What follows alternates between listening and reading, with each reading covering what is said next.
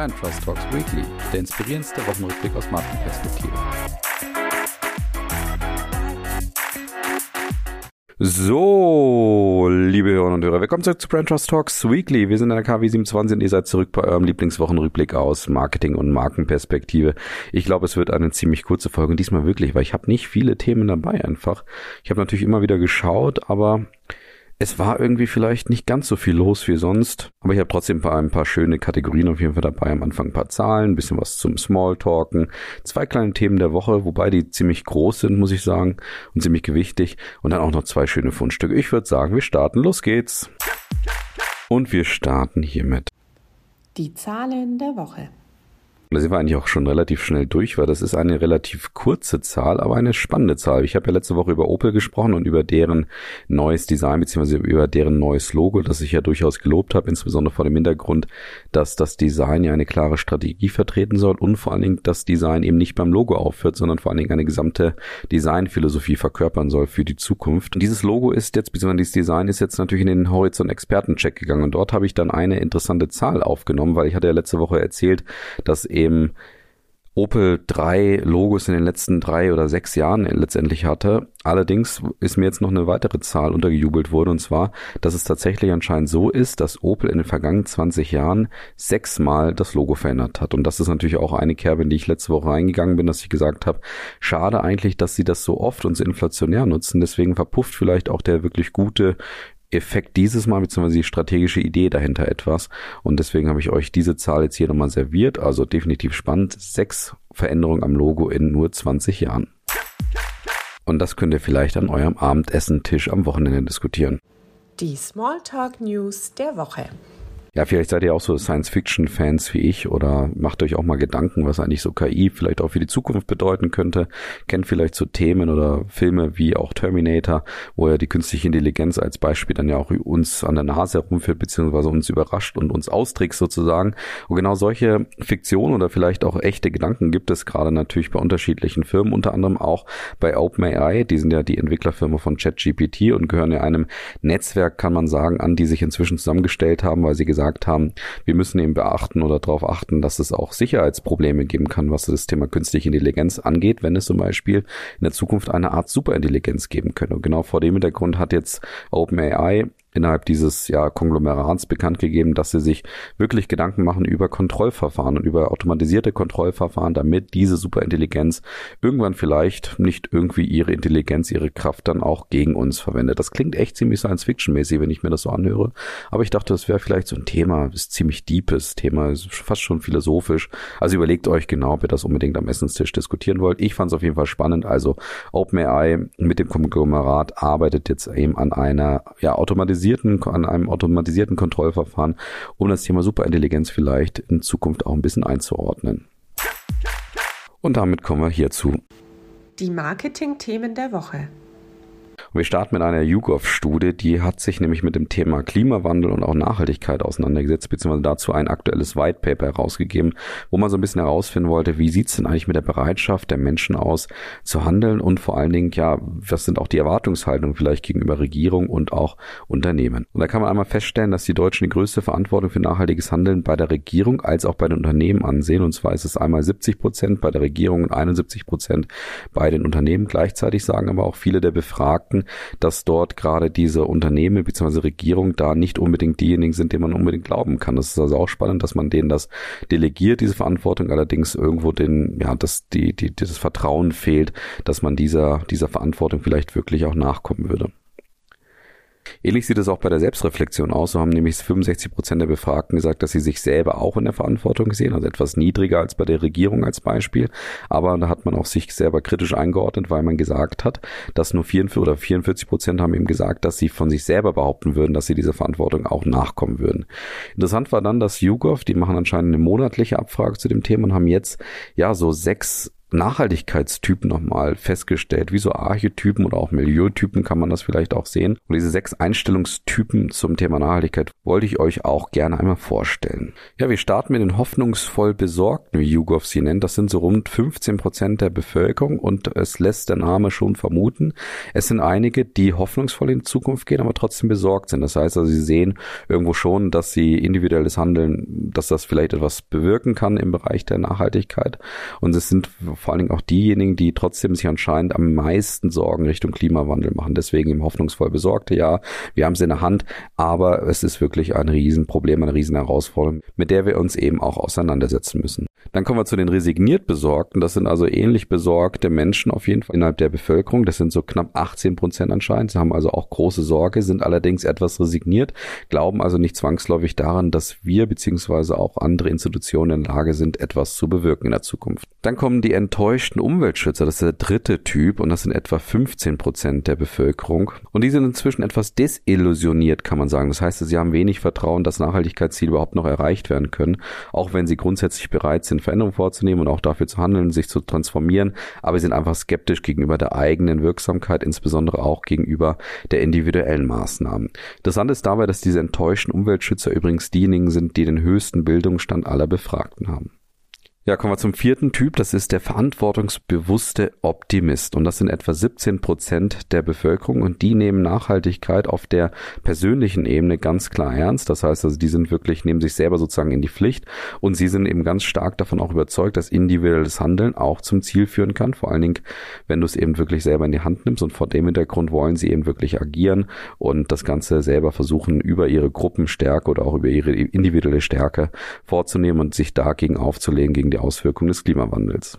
Und dann haben wir noch den abwälzenden Passiven und der, wie der Name schon sagt, ist ganz klar, dass er nämlich sagt, die Verantwortung liegt bei der Regierung, den Unternehmen und bei Institutionen. Was aber dabei noch spannend ist, auch wenn er die Verantwortung woanders sieht, er sieht grundsätzlich keine, keine riesige Herausforderung im Bereich Umwelt und Nachhaltigkeit. Und hier kann man auch feststellen, dass hier anscheinend der Großteil der Gruppe, nämlich 40 Prozent aus dieser Gruppe, 55 Jahre alt oder älter sind. Und dann kommen wir noch zu dem Klimawandel-Agnostiker, ja, der musste natürlich oder durfte auch nicht fehlen. Das sind natürlich diejenigen, Gruppierungen, die den Klimawandel erstmal leugnen, die ihn entweder als völlig natürlich ansehen oder einfach nicht daran glauben. Das heißt eher als eine Art Verschwörungstheorie sehen und demzufolge erkennen sie natürlich auch gar keinen Nutzen in ihrem nachhaltigen Handeln oder Verhalten. Dort hat Jugow noch hinzugefügt, dass dieser sechste Nachhaltigkeitstyp anscheinend mehrheitlich männlich ist, nämlich 64 Prozent versus 49 Prozent der Gesamtbevölkerung.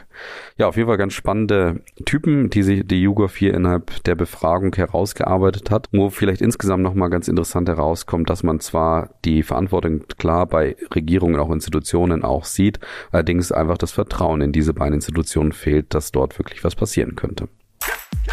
Dann kommen wir schon zu einem kleinen Gänsehautmoment, kann man sagen. Zwar sind wir bei der Deutschen Telekom und dieser Gänsehautmoment wird nicht erzeugt durch, ich sag mal, positive Bilder oder irgendwie eine schöne Werbung oder ähnliches, sondern durch ein echt ernstes Thema, was die Telekom jetzt besetzt. Und zwar geht es um das Thema Sharenting. Das habe ich jetzt auch neu gelernt, das Wort. Und Sharenting ist anscheinend der Begriff, der beschreibt, dass Eltern Fotos, Videos und auch Details aus dem Leben ihrer Kinder online verbreiten. Und genau dagegen möchte sich die Telekom jetzt auflehnen, beziehungsweise dort für Bewusstsein schaffen. Und das machen sie mit einem, wie gesagt, echten Gänsehautspot, indem man die, ja, kleine Ella sieht, beziehungsweise vor allen Dingen auch die Eltern von Ella sieht, die ins Kino gehen und dort dann mit einem Video oder mit einem Werbespot von Ella konfrontiert werden, wo Ella eben zeigt, was aus den Bildern, die die Eltern offensichtlich relativ sorglos dann auch gepostet haben, was dadurch denn alles passieren kann. Also Deepfake zum Beispiel, die Kopie der Sprache. Ja, letztendlich kann man auch ihre Identität klauen, kann darüber vielleicht auch Kreditkarten fälschen, kann Sachen machen, die Ella definitiv nicht gemacht hat und man kann theoretisch vielleicht auch wirklich Nacktbilder oder ähnliches dann kreieren, indem man eben das Gesicht dann zum Beispiel auch herstellt. Und genau darauf, davor möchte man jetzt warnen. Das heißt also, wie gesagt, diesem sorglosen Teilen der Bilder von den Kindern. Ja, was halte ich davon? Ich finde es auf jeden Fall natürlich, wie gesagt, einen ziemlichen Gänsehautspot, eine ziemlich ernste Geschichte. Allerdings muss ich sagen, ich finde es eine sehr gute Idee der Deutschen Telekom, weil sie nämlich ihre Stärke, auch ihre gesellschaftliche Position als einer der stärksten und bekanntesten Marken Deutschlands, aber auch international gesehen natürlich, dass sie ihre Stärke jetzt hierfür nutzen, um eben gesellschaftliches Engagement auch voranzutreiben und sich mit einem wirklich ernsten Thema in der Medienwelt auseinanderzusetzen. Und das kann natürlich die Deutsche Telekom als Medienunternehmen, auch als Digitalunternehmen auch glaubwürdig vertreten. Und wie gesagt, aufgrund der Größe ist es, passt es irgendwo auch, dass sie diese gesellschaftliche Rolle einfach oder gesellschaftliche Verantwortung auch übernehmen und sich jetzt hier auch nicht nur mit schönen Themen auseinandersetzen, sondern auch wirklich mit den ernsten Themen. Also schaut euch das gerne mal an. Ich finde, wie gesagt, das schafft auch Bewusstsein dann auch in allen möglichen Kreisen und vielleicht ist das auch etwas, was wir gerade etwas stärker bräuchten. Und dann kommen wir noch zum Abschluss zu zwei Fundstücken. Die Fundstücke der Woche. Und starten wir mit Hornbach. Hornbach ist ja natürlich bekannt über die letzten Jahrzehnte für ihre bekannte Werbung, für ihre ja oftmals auch kantige, auch lustige Werbung als Beispiel. Ich glaube, letztes Jahr wurden ja die Buchstaben geklaut und die wurden ja dann gesucht. Das war, glaube ich, Hornbach auch. Und dieses Jahr geht's etwas, naja, lockerer um, aber es ist trotzdem sehr spezifisch. Und zwar hat Hornbach jetzt auch auf das Thema Inflation und Preissensitivität reagiert, indem sie, naja, man kann sagen, so Fahndungsplakate gerade verteilt Filter an unterschiedlichen Stellen auch geklebt haben, festgeklebt haben. Und dort wollen sie darauf aufmerksam machen, dass sie anscheinend den Hornbach-Kunden suchen. Und da sieht man, wie gesagt, so ein Fahndungsfoto von irgendeinem Menschen. Und den möchten sie oder den suchen sie vor dem Hintergrund, dass sie sagen, komm bitte zurück zu Hornbach, du kriegst noch einen Rabatt, weil sich nämlich in den letzten 30 Tagen der Preis von dem Produkt, was du gekauft hast, bei Hornbach nochmal reduziert hat. Und das ist die Kampagnenidee bei Hornbach, dass man eben sagt, auch 30 Tage nach Kauf, wenn der Preis sich verändert, kannst du einen Rabatt nochmals als Nachlass bekommen, allerdings nur, wenn du online angemeldet bist, das heißt also irgendwie einen Hornbach-Account hast. Und das ist natürlich eine spannende Idee aus mehreren Hintergründen. Einerseits, wie gesagt, Hornbach nutzt mal wieder ihre werberische Stärke und auch ihre werberische Kreativität, dass sie jetzt mit diesen Fahndungsfotos aufwarten und auf der anderen Seite machen sie natürlich zwei, drei spannende strategische Moves. Einerseits, dass sie die Leute dazu bringen, sich online anzumelden. Das heißt, hier bedeutet es wieder Datenvielfalt, aber natürlich auch Interaktion, Engagement seitens der Konsumentinnen und Konsumenten Hornbach gegenüber. Sie nutzen das Thema Preissensitivität ja, und sie verknüpfen natürlich die Werbung direkt mit einer klaren Leistung, nämlich mit dieser Leistung, dass man bis zu 30 Tagen anscheinend, wie gesagt, den Artikel nochmal als rabattierten Artikel bekommt, wenn sich der Preis in den letzten 30 Tagen verändert hat. Also Hornbach geht in die typische Kerbe von Hornbach, die wir kennen und wir bleiben grundsätzlich im Retail-Bereich und befassen uns auch noch mit einer Marke, die ebenfalls in ihrer Kerbe bleibt. Und da sind wir bei Ikea, die sich jetzt ja seit knapp, glaube ich, fast zwei Jahren damit auseinandersetzen, dass sie eben sagen, sind so der Lebensbegleiter und man sei bei Ikea inspiriert durchs Leben. Das, den Claim habe ich ja damals ein bisschen kritisiert. Ich finde es jetzt spannend, wie sie ihn immer weiter und weiter auch aufladen. Also da ganz klar auch sagen, dieser Claim ist nicht nur ein oberflächliches Versprechen, sondern liefern dazu auch Leistung, aber vor allen Dingen auch Kommunikation hinzu. Und jetzt kommt ein weiterer, ja, sag ich mal, Step oder eine Geschichte, die man vielleicht auch kennt. Vielleicht kennt auch der eine oder andere von euch das auch schon. Und zwar, wenn wenn man so seine Kinder vielleicht mal entlässt in das große, in die große weite Welt, in die WGs, in die Studienorte etc. und dann das Ganze natürlich auch mit emotionalen großen Tränen auch auf beiden Seiten vielleicht verbunden ist, also sowohl für die Kinder, wobei vielleicht auch nicht unbedingt, aber vielleicht für die Eltern, ja, vielleicht auch dort nicht unbedingt, dass sie eben, wie gesagt, die Kinder entlassen. Und genau diesen Moment hält jetzt Ikea fest, indem sie eben zeigen, dass sich Mutter und Kind voneinander trennen. Allerdings beide offensichtlich ganz froh auch darüber sind. Die Mutter nämlich, weil sie sich jetzt in das Kinderzimmer der Tochter einen Nigel, nagelneuen Packschrank legen kann und natürlich auch das Kind darüber froh ist, endlich die Ikea-Möbel in der neuen WG mit ihrer Freundin aufzubauen. Also auf jeden Fall ein spannender, klassischer Spot von Ikea. Was ist daran auch so spannend? Einerseits, sie arbeiten natürlich mit ihren typischen Stilmitteln, Humor, man kennt den typischen Redner, der ist da auch wieder am Start. Das heißt, die Stimme ist natürlich dabei. Das heißt, Ikea bleibt sich in der gesamten Tonalität, in der gesamten Machart auf jeden Fall treu.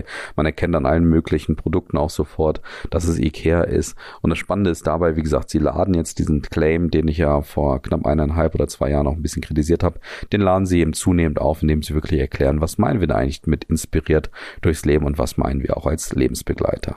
Ja, vielleicht könnt ihr überlegen, dann ist es vielleicht auch nicht ganz so negativ, dass ihr über Deepfakes oder auch über KI und Fiktion etc. sprechen müsst. Geht doch einfach zu Ikea und schaut doch mal, ob ihr inspiriert durchs Leben kommt. Das wäre doch vielleicht eine Maßnahme fürs Wochenende. Kleiner Tipp, geht möglichst früh hin, weil Ikea am Wochenende immer ziemlich voll ist. Ja, mit diesem kleinen Tipp fürs Leben entlasse ich euch auch schon ins Wochenende. Herzlichen Dank fürs Zuhören, für eure Aufmerksamkeit. Habt ein schönes Wochenende und einen guten Start in die nächste Woche. Macht's gut, bis dann, ciao.